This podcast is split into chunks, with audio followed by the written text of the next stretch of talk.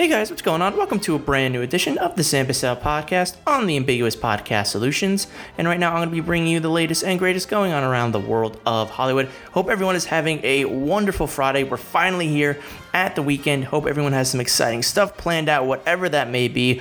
But before we get to the weekend, some things that I do want to close out the week on. There is a new trailer, a new poster, and release date for Promising Young Woman with Carey Mulligan Patty Jenkins talks about Wonder Woman maybe going to streaming. Natalie Portman talks Thor 4 and a whole lot more. But the first thing that I do want to talk about is Soul moving to Disney Plus, and it was finally confirmed yesterday, according to the trades, and then were reported and then confirmed by Disney themselves that the brand new Pixar film starring Jamie Foxx, Phylicia Rashad, Daveed Diggs will be moving from the big screen to the small screen, falling in line with Mulan, in which they released it on Disney Plus instead of going to the big screen because of COVID 19 and the health of the theatrical window right now and theaters at this given moment moment in time. And instead, they will be releasing Soul on their streaming service on Christmas Day. And the biggest catch of all is that it will be free of charge. So basically, unlike Mulan, where you had to pay for Disney Plus if you didn't have it, plus an additional $30 for Premier Access with Soul. If you don't have Disney Plus yet, all you have to do is pay the $6.99 for Disney Plus, and that's it. You don't have to pay anything else. And if you already have Disney Plus and if you've had it already for about a year or so, then you don't have to pay anything else. You just are able to watch it for free at that at, at that point. And I think what this really kind of says is that maybe for Disney they didn't think that the $30 worked and there have been reports that at least here domestically Mulan made around two hundred million dollars if you only accounted for nine million of the, of the subscribers that watched Mulan. So it did okay business, nothing out of the park fantastic, and especially when you take in the cumulative total worldwide from what it did theatrically in theaters in China and in other parts of the world, it didn't do that well. So maybe Disney's saying, you know what? Soul isn't the budget that Mulan is, which I don't I don't believe Soul's budget has been released yet. But with Mulan, when you take into account its marketing and advertising, it'll definitely be well over two hundred million dollars. So they probably needed another incentive to add some additional cash, and the fact that they can keep that cash with Soul. Usually for Pixar films, they can go to, to a budget of $100 million or so, especially with the technology and the time that you utilize it for, for how many years you're working on this film. And animated films take an immense amount of time. It's not just a two or even three year process. When you hear stories about some of the ideas that have hatched for Disney animated films or Pixar films, they usually are a potentially six to five year process from storyboarding, creating the script, the animation, the voice casting. There's a lot that really goes into it. So for for Soul, I think for Disney, it'll just be kind of a, a good gimmick to get more people onto Disney Plus, kind of like what they did for Hamilton, where it was really kind of the big event of the summertime, and all eyes were on Disney Plus, and it helped Disney Plus to accumulate over 60 million subscribers really before its first full year in activation as a streaming service, where 60 million was the five year mark that they wanted to hit with their investors, and they exceeded that already. So I, I think for for Soul, this is a, a, sad move again for theaters, but at the same time, it was only a matter of time before we heard the announcement, which is why when I saw it on, on Twitter and I saw it in the trades and I saw the announcement from Walt Disney, I said to myself, oh, finally, they actually announced it. So it, it, was only a matter of time. And I know for people, they're not really happy about that. But I think with animation, I think especially for something like this, it would have been amazing to see in theaters. I think for Soul, the animation has looked breathtaking from the, the kind of 3D motion animation that they show in New York City to kind of the 2D animation that they utilize within kind of the cosmic realm of all these souls is incredible. And uh, according to people that I've talked to and journalists, they have already seen about 40 minutes of the movie and they say it's mind blowing and that it has a chance to be a great Pixar film and it has a cachet behind it. I mean, Peter Docter is the head of Pixar, taking over the reins of John Lasseter, who stepped aside for reasons that have been made aware for the last few years. And he is somebody who deserves that mantle uh, of Peter Docter taking over the being the head of Pixar because of the films that he has made from Up to Inside Out and now with Soul. He's always somebody that is looking to not just kind of just have a surface film where it's just a fun family film that people can enjoy. He wants to really kind of take people inside themselves and and showcase some passion and teach lessons to children and adults at the same time. And I think Soul is going to be another example of that. This is a film that I've heard also that Disney wants to be a part of this year's Academy Awards probably to reclaim and keep that streak going once again of taking that best animated feature.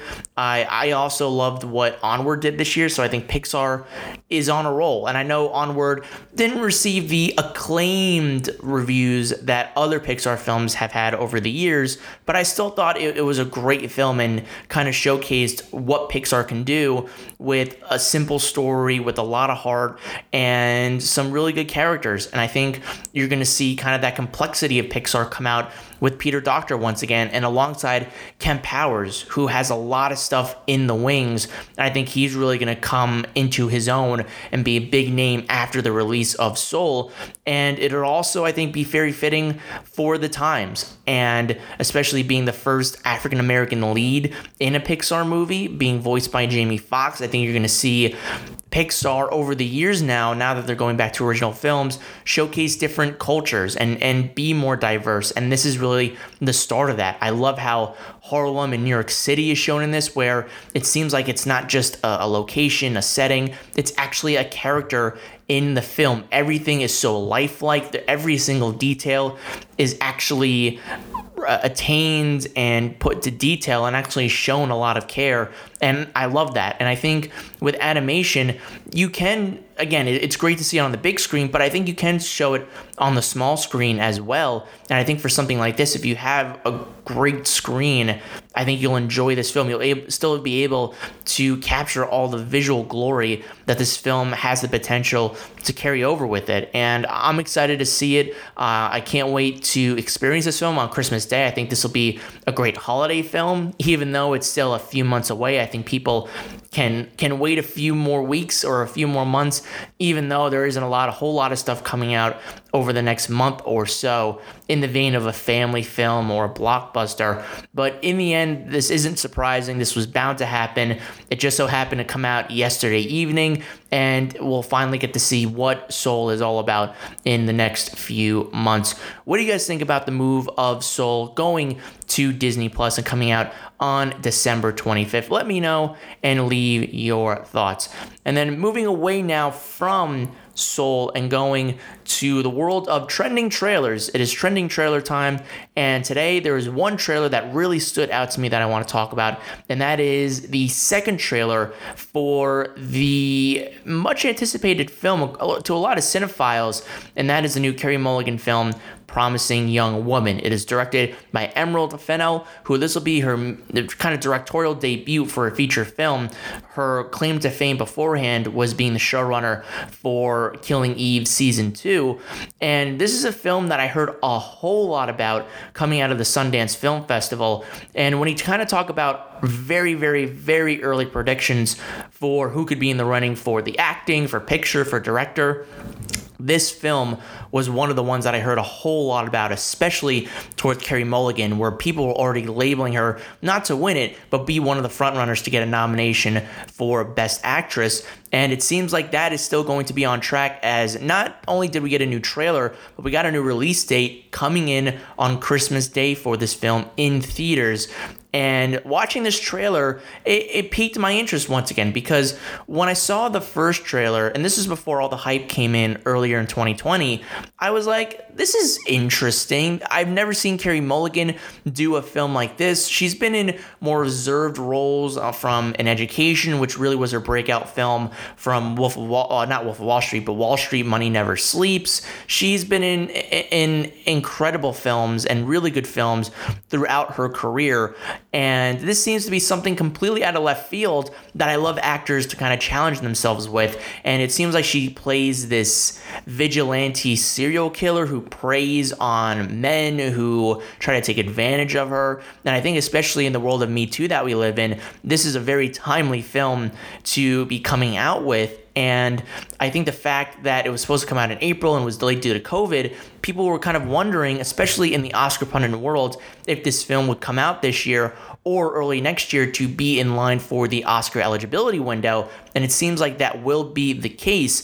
And also, a very interesting thing about this film is the eligibility not the eligibility window but the window for AMC and Universal and if AMC doesn't close in the next few months because of a dearth of releases that are not available in 2020 we could see the first film under this new Universal AMC agreement come into play because earlier in the year, Universal AMC agreed to a pact that after 17 days in theaters, Universal can put their films on PVOD and home video, and and with uh, Promising Young Woman, Focus Features is under the NBC Universal and Universal umbrella, so they would be able to put this film out and see how it would really play out. So this could be the first experiment done within this brand new historical game-changing deal that was done by Universal and AMC. So that's another aspect of this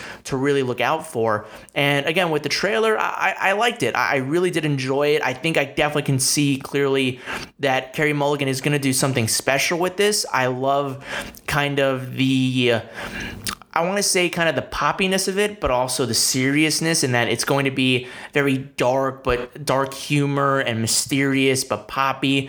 It looks very interesting, and, and I'm totally for it. And again, I think Carey Mulligan looks very, very good in this. She is probably going to be one of the main reasons I go see this film because I want to see the kind of performance that she delivers. And she has all these different disguises and different kind of shades of performances that she's going with. So I think this could be something really interesting and could be a tour de force performance from Carey Mulligan, as many people have been labeling it. So definitely piqued my interest a whole lot more. I'm happy to see that this film is coming out.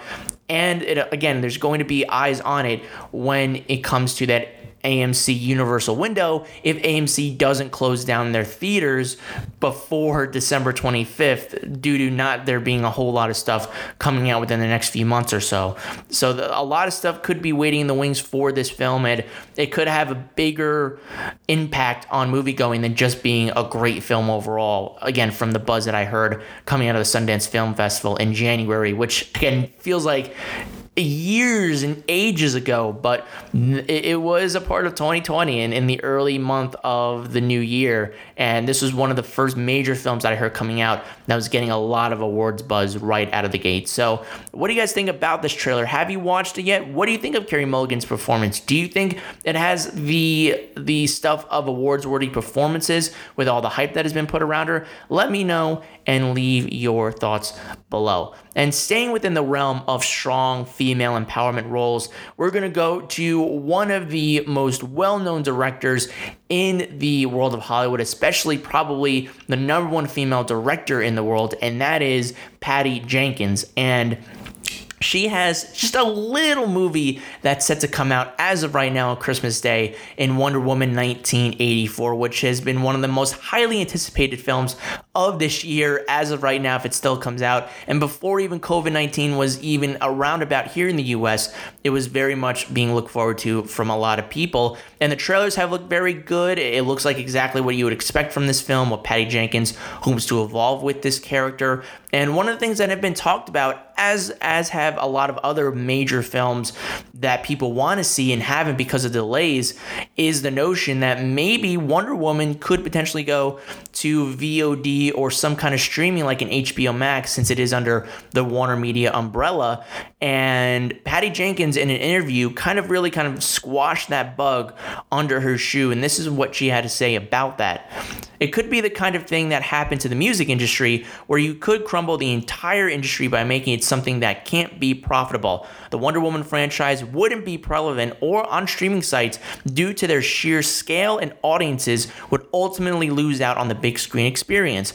I don't think any of us want to live in a world where the only option is to take your kids to watch a movie in your own living room and not have a place to go for a date. I really hope that we were able to be one of the very first ones to come back and bring that into everybody's life. So basically, what Patty Jenkins said in those quotes is what a lot of people, including myself, have been saying for many, many, many, many, many months during this pandemic when it comes to movies, movie releases, and going onto VOD with these major blockbusters. And the answer, and it's coming from the horse's mouth from somebody who is credible, who's somebody who is very popular, who is very talented in the industry, is saying this now, and that these films will not make profit on VOD, on streaming, because of the budget that they have. It just will not be successful. Again, going back to Mulan, even though it made fairly good money in the States in terms of people paying the $30,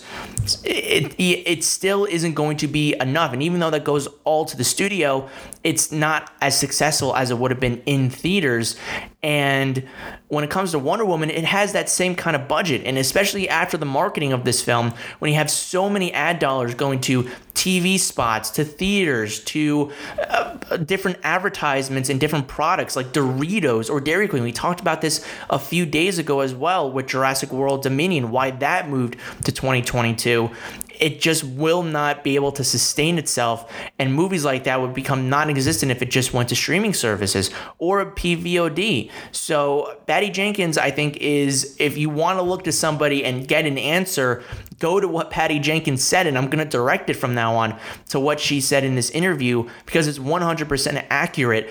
And I also love that her passion for film and her passion for cinema is coming out because she, I think she's right as well, where a lot of people have grown accustomed to watching something at home now that if you want to go out on a date or if you want to go out as a family or if you just want to go out by yourself to the movies that there won't be that option if it just all goes to at home. There's not going to be anywhere to go to because if you want to go out on a friday night or uh, on a saturday night and you know you've already gone to the mall you don't want to go to a restaurant but you want to go with your friends to see an exciting film you're not just all going to want to crowd together in, in a house when you've already probably been in your house for so many days or for an obscene amount of hours in a day. You're going to want to go out and go somewhere for that. So I think movie theaters are so essential. And again, coming from somebody who is as acclaimed and has the stature that Patty Jenkins does, I think is very reassuring and shows that filmmakers are worried about this as well. And it's not just Patty Jenkins, it's, it's people like Ava DuVernay, Steven Spielberg. Nolan was like this as well. A little bit more stubborn, maybe, than somebody like a Patty Jenkins who uh, wanted their films to be the one that saved cinema. That's not necessarily Patty Jenkins wants to do, but she wants to go about this the safe way and showcase, well, maybe we can't put movies out right now, but we're going to need something to happen soon, whether it's relief money, whether it's somebody coming in for money to invest in theaters, which, given the economical climate right now, isn't a viable option.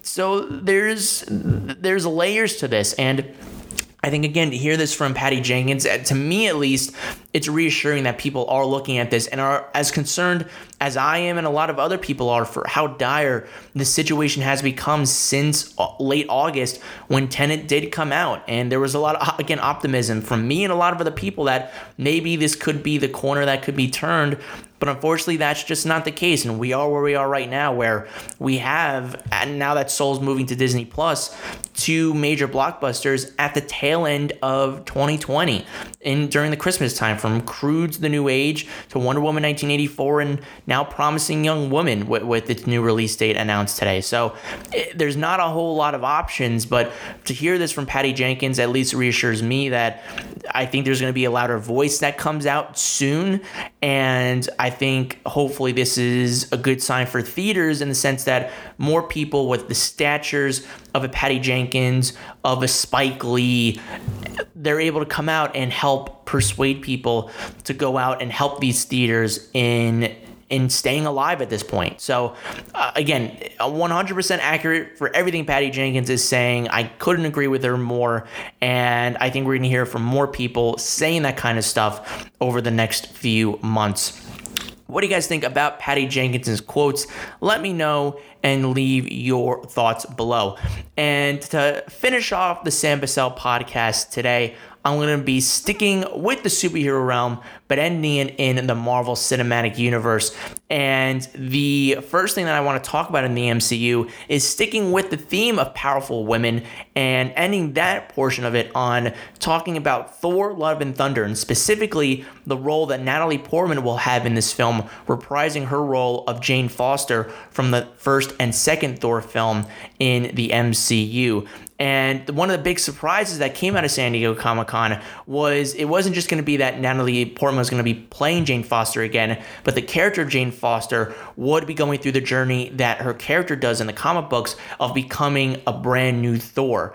And the and the reasons for that, and there were a lot of questions. There weren't a whole lot of details regarding it because the film is still many, many, uh, many, many months out, and at least another year or so out. It could be a few more, depending on where the film lands with everything going on with COVID. But it seems like Taika is working on the script, and it seems like they could be potentially filming soon based on the comments that Natalie Portman says in this interview that she does. But I think it's very interesting to see where this character could go from the journey she had in Thor, Thor 2, and where she could go for Thor 4 after being left out in Ragnarok. And this is what she had to say about the preparation of her character and what the journey could be for her character emotionally. And this is what she had to say. I can't tell you that much. I can't, I'm really excited. I'm starting to train to get muscles. If there can be all these female superheroes, the more of them there are, the better it is. I'm trying to think it's based on the graphic novel of the mighty Thor. She's going through cancer treatment and is a superhero on the side. So I think again, very vague comments for what she's saying, but I think when you read in between the lines, there is some stuff there to really kind of talk about and to kind of sink your teeth into. The first thing is that she's starting to train, which means that it, production isn't around the corner, but it's slowly getting there. And so she's starting to get in shape for when she's probably going to be doing a whole lot of stunts and action sequences with Tessa Thompson and Chris Hemsworth. And then she kind of goes into the details of her character and that it will take that storyline from the Mighty Thor, where she does have cancer, and transforming her into the Mighty Thor helps her with that. And I, I, I really don't know if it if it cures the cancer, but it helps her become stronger and delivers an alternate personality for her. And I think one of the detractments of the Thor franchise before Ragnarok was that it really was kind of a on the surface kind of uh, movies, the first two, and there wasn't anything really of substance in in the first two movies other than Thor's character and the relationship between Loki and the God of Thunder. Jane Foster's character was really just kind of there as the love interest, and they I think they try to really kind of give her something to do in the second Thor movie, but it just didn't really work out. And I think that's why Marvel and Natalie Portman in the beginning had a falling out but now that Taika Waititi is in the director's chair and the writing's chair, there is there can be more substance for these characters. And we saw what he did not just with Thor Ragnarok and the emotion that came through that film along with the comedy but also what he did with Jojo Rabbit in which he won an Academy Award for best adapted screenplay for that movie. And it really kind of delivered the laughs and some humor but also delved into these emotional storylines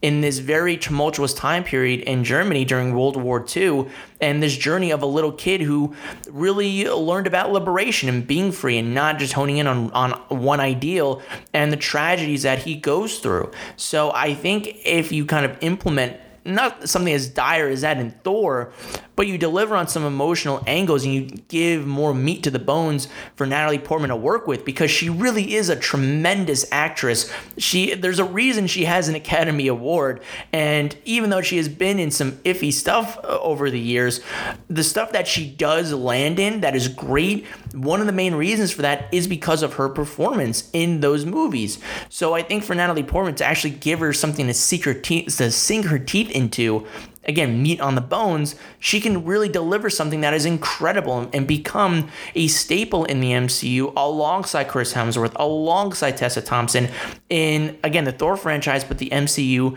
as a whole. So I think she's very excited about this, and I'm sure if it was going to be the same thing as she had in Thor 1 or Thor 2, she wouldn't be back. So I, I'm sure Taika Waititi was able to convince her to come back to the franchise, and he has something special in store for her to come back to the franchise and deliver on something incredible. So I'm excited to see this relationship develop. I'm excited to see this collaboration, see her reunite with Chris Hemsworth, and see what she does with Tessa Thompson. It's really going to be something very interesting. I'm excited to see that. And are you guys? excited to see that. Let me know what you think. Do you think Natalie Portman is going to knock it out of the park with this performance? Let me know and leave your thoughts. And the final thing that I want to talk about today is to continue the conversation that I briefly had on yesterday's podcast at the top in talking about the news that Doctor Strange will be, be will be alongside Tom Holland's Spider-Man in the new Spider Man 3 film that doesn't have a title as of yet.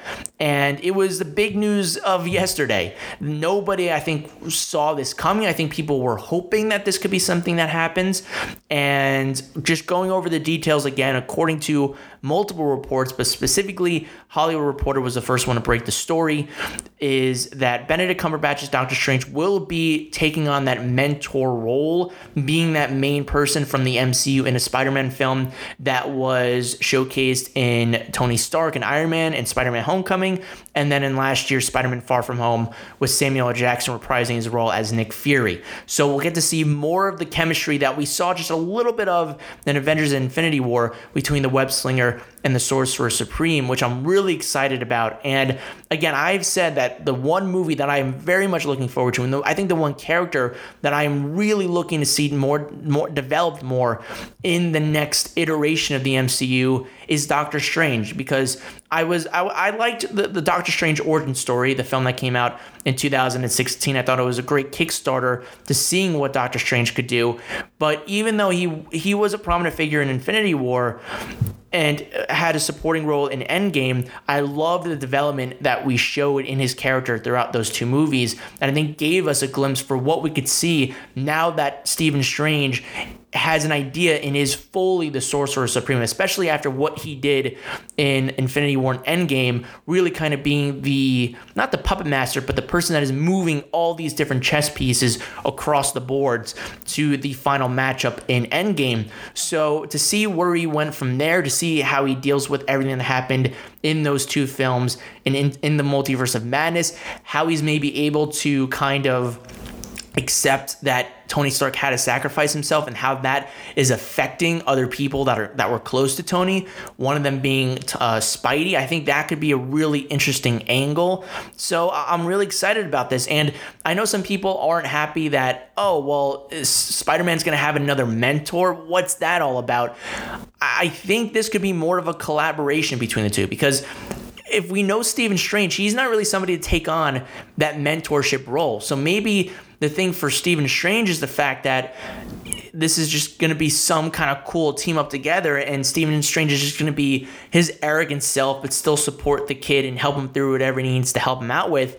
And also, this kind of ties in Stephen Strange being in this film, ties the reasons for why you have Jamie Foxx come back as Electro if he is reprising his role from the Amazing Spider-Man 2 and why he could be coming to Earth. How does that really work? And Stephen Strange is the glue that pieces that all together in which you really are giving the multiverse a true introduction and just kind of gives further credence that the multiverse is going to have a huge huge presence in the MCU going forward kind of maybe replacing that the Infinity Stone storyline, where we're going to see more and more of the multiverse kind of hashed out throughout these next few films, and along with the Disney Plus shows that are occurring on the, the streaming service, of course. And Elizabeth Olsen is going to be in in the multiverse of madness. So it seems like WandaVision and, and, and Doctor Strange 2 is going to have a connection, and WandaVision's coming out later this year towards the tail end